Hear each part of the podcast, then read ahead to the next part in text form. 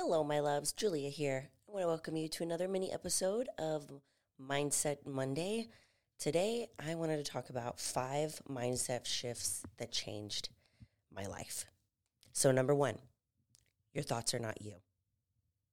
This was the biggest game changer for me. For the longest time, I thought my brain controlled me instead of me controlling it. Look, our brain's job is to think, and it's our job to decide what thoughts we give value or not. We've all been through that same thing where we're like having a great day and one of those intrusive thoughts just like pops in your mind and it's like, hey, you're not good enough. Now, when this happens, it's our job to decide if this is the truth or not. The more that we humor the thought, the worse we feel. And then once we take control of it and pause and say, hey, you know what? That's not true about myself. I'm freaking awesome we do have the power to shift the way that we think and the way that we feel about ourselves because you are freaking awesome. So don't let your brain control you. You control it. Number two, failure isn't actually a failure. like I used to think if I messed up and I didn't achieve a goal or I didn't do a task as well as I thought I did, I thought I failed. So many of us put so much negativity around failing that we can't push forward.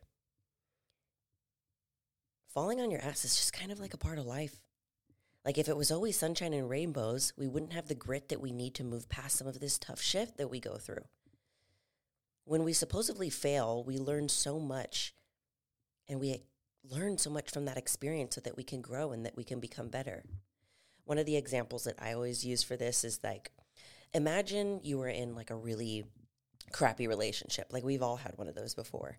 And it seems to be perfect and like you, you like you think that everything's great and then y'all maybe break up or something happens and you have that time to actually pull back and realize, okay, maybe that wasn't so great.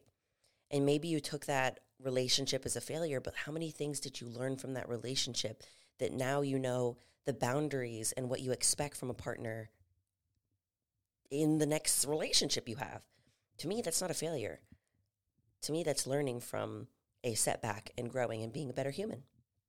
Number three, expressing gratitude. Look, this one seems super simple and you're probably like, blah, blah, blah, Julia, whatever.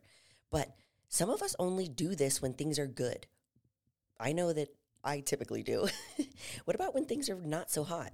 Life isn't always going to go as planned. But if you can take time to express gratitude for things that you do have, like your pets, your health, your family, like a roof over your head, like we take all of these things for granted so much because we're just so used to having them in our lives.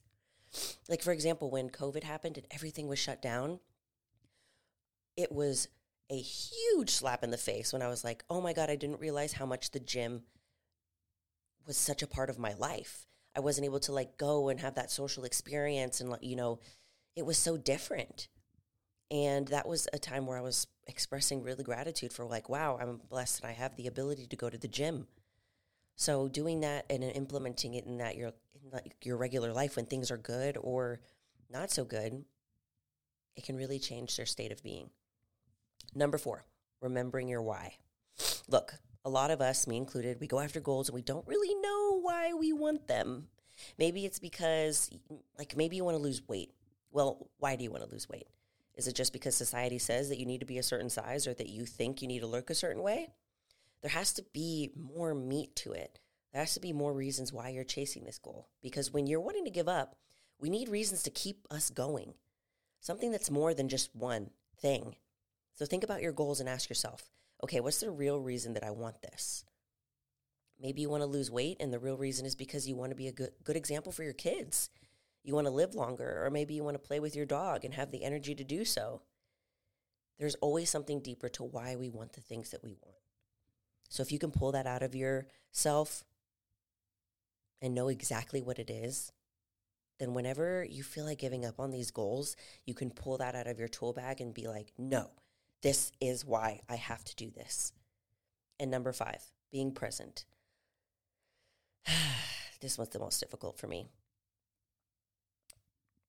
I struggle with this a lot because I'm always thinking about the future. For me, it's always thinking about, okay, what do I have to do next? Like, what tasks do I do? What goals do I need to achieve? Like, you know, what presents do I need to get for Christmas? Like whatever it might be. And then we're not living in the present moment.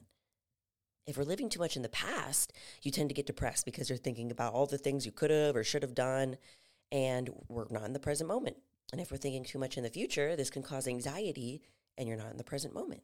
So we're living in this matrix type deal where we're not actually where we are, where our feet are standing.